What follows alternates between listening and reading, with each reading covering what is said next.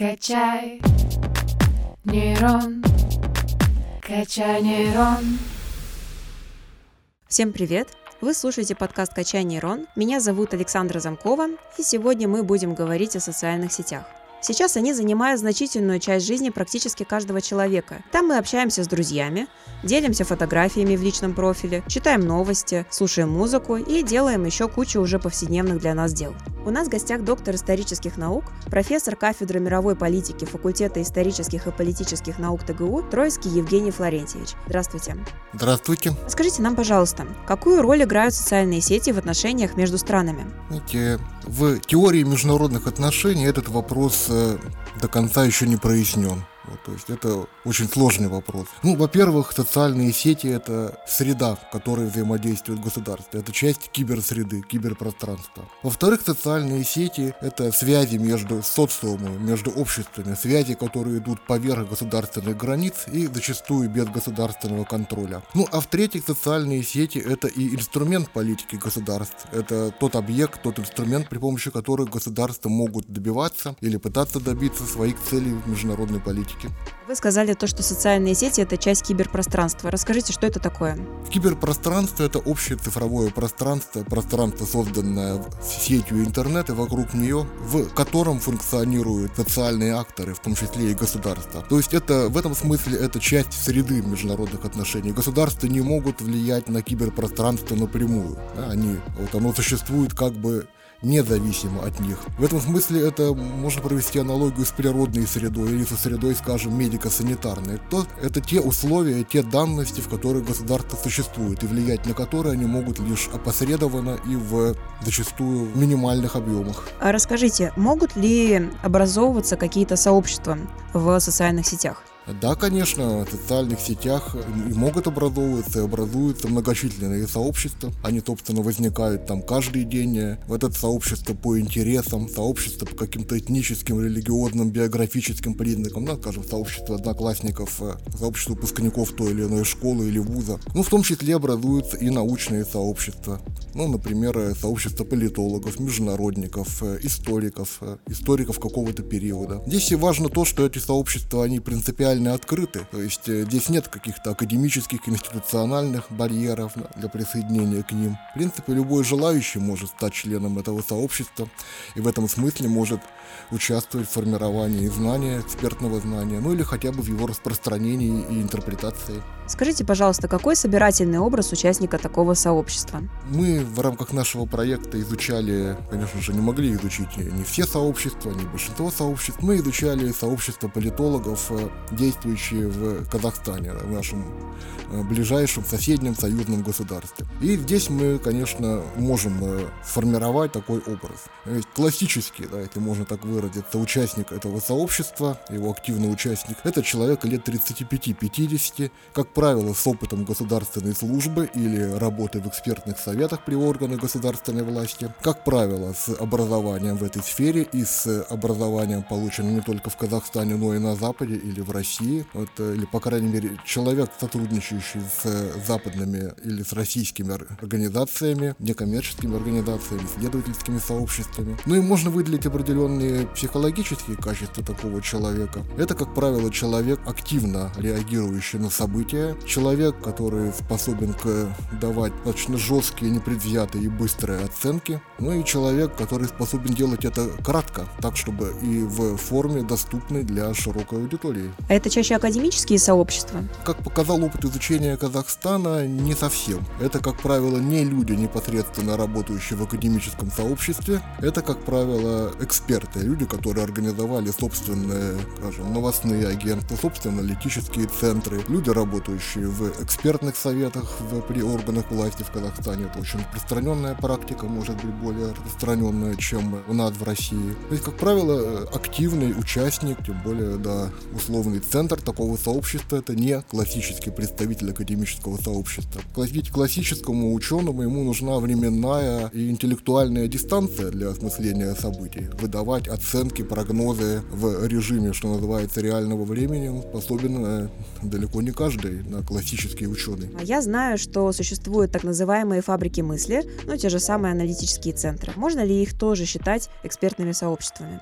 Вне всякого сомнения можно, но все-таки я бы сделал небольшую оговорку. Фабрики мысли все-таки, как правило, организованы по иерархическому признаку. Да, там есть э, директор, отделы, там есть совет директоров, а сообщества, которые действуют в социальных сетях, это сообщества все-таки, как правило, горизонтальные, не иерархические. В этом, э, мне кажется, разница. Это два разных типа сообществ. Расскажите, а как члены такого сообщества могут взаимодействовать между собой? Ну, взаимодействуют они между собой очень по-разному. Конечно, между э, ними есть и, и личные, и профессиональные связи, может быть, да, уходящие корнями в прошлое, совместное обучение, совместные научные проекты. Но есть у них, э, безусловно, и классические способы взаимодействия. Это комментарии к текстам друг друга, это лайки или дизлайки, это репостинг, воспроизведение комментариев. И в целом это достаточно живое, э, живой организм. Это сообщество, в котором люди действительно связаны друг с другом и живо реагируют на высказывания, на поведение других членов сообщества. Как эти сообщества можно изучать и кем они изучаются? Ну, собственно говоря, когда мы начинали наш исследовательский проект, мы провели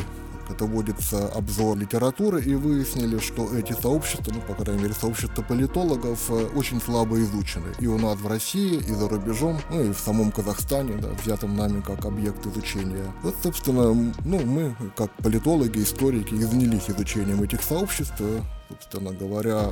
То есть это в каком-то смысле, да, самореференциальная система. То есть сами же политологи изучают самих же политологов. Как они изучаются? Для того, чтобы их изучать, необходимо, во-первых, знание политического, социального, экономического контекста да, и, безусловно, исторического, да, в которых существуют эти сообщества и действуют. Э, во-вторых, да, необходимо специальное программное обеспечение, в частности, программа полианалист. И здесь нам очень сильно помогли наши коллеги из Центра анализа больших данных данных ТГУ. В том случае, когда речь идет о текстах на казахском языке, безусловно, необходимы э, электронные переводчики, поскольку знающих казахский язык специалистов у нас э, в нашем ближайшем окружении, в нашей команде, к сожалению, нет. Ну, необходимы, кроме того, и методы качественного анализа, необходим метод э, дискурсивного анализа, то есть необходима тщательная работа с текстами, работа ручная, да, с подтекстами и контекстами. Необходимо смотреть, да, как организован текст, да, и какими смыслами наделяют те или иные события, те или иные категории авторы данных текстов. И в этом смысле мы даже приближаемся отчасти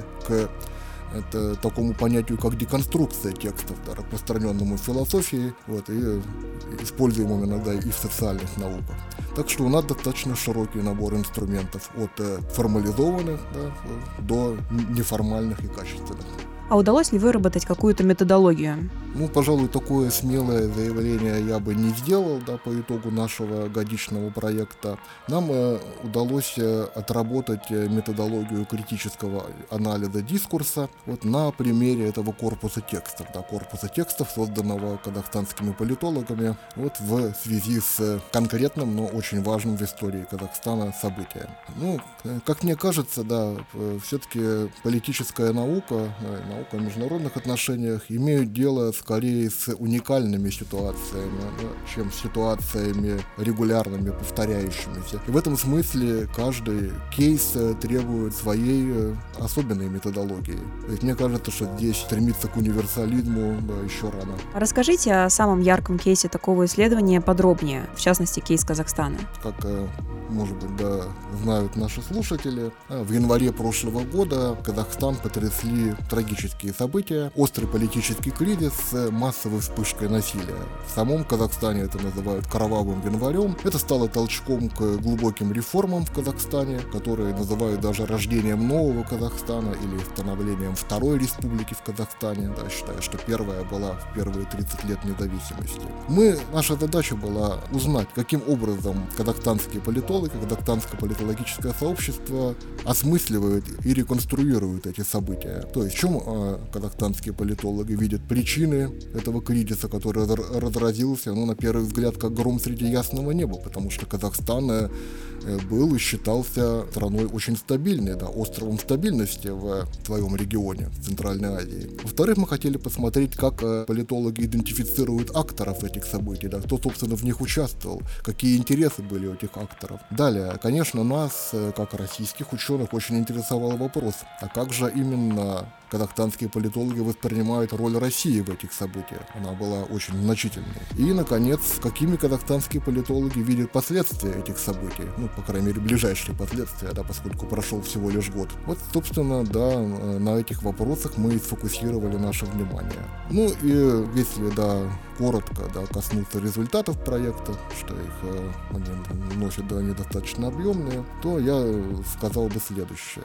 Интересно, но у казахстанских политологов сложилась очень э, персонализированная картина этих событий. Фактически казахстанские политологи с, начали сразу же да, с по живым, э, что называется, по горячим следам создавать миф о рождении нового Казахстана. То есть в их репрезентации, в их реконструкции это столкновение добра и зла, причем добро персонифицировано, а зло очень аморфно и расплывчато. Это столкновение старого и нового, вот где старое ассоциируется с, со злом, а новое добром. Ну и что э, также очень интересно, казахстанские политологи рассматривают эти события сквозь призмы э, дихотомии э, сила-слабость. И с одной стороны, они утверждают, да, что новое оказалось сильным, да, оно победило, то есть э, новое э, ассоциируемое с добром, с благом, с прогрессом, а старое оказалось слабым, оно проиграло. Но в то же время подспудно, да, их э, текстах, да, в их размышлениях проскальзывает и глубокая тревога, глубокие опасения о судьбе Казахстана. А вдруг все обстоит наоборот?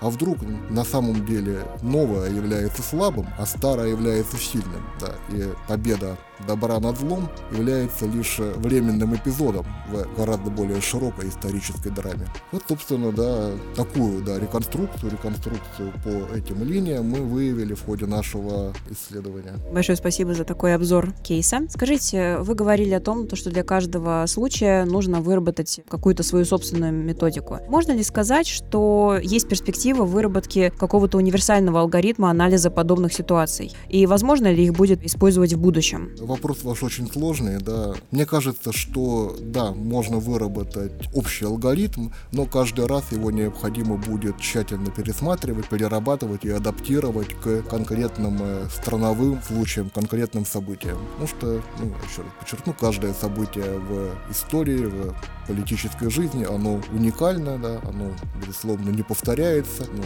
знаю, да, что, конечно, Маркс говорил, да, что история повторяется, но он делал оговорку, да, один раз в виде трагедии, другой раз в виде фарса. Поэтому, конечно, каждый раз методику, или точнее, да, широкий набор методов нужно будет адаптировать к конкретной ситуации. То есть, ну, каждый раз нужна будет кропотливая страноведческая работа, работа по воссозданию именно странового национального контекста. Большое спасибо вам за увлекательную беседу. Теперь мы знаем то, что социальные сети это не только общение, но и также серьезные исследования. Большое спасибо вам за очень интересные вопросы, за возможность коротко представить результаты нашей работы работы. Спасибо. Мы с вами, дорогие слушатели, прощаемся. Всего вам самого хорошего.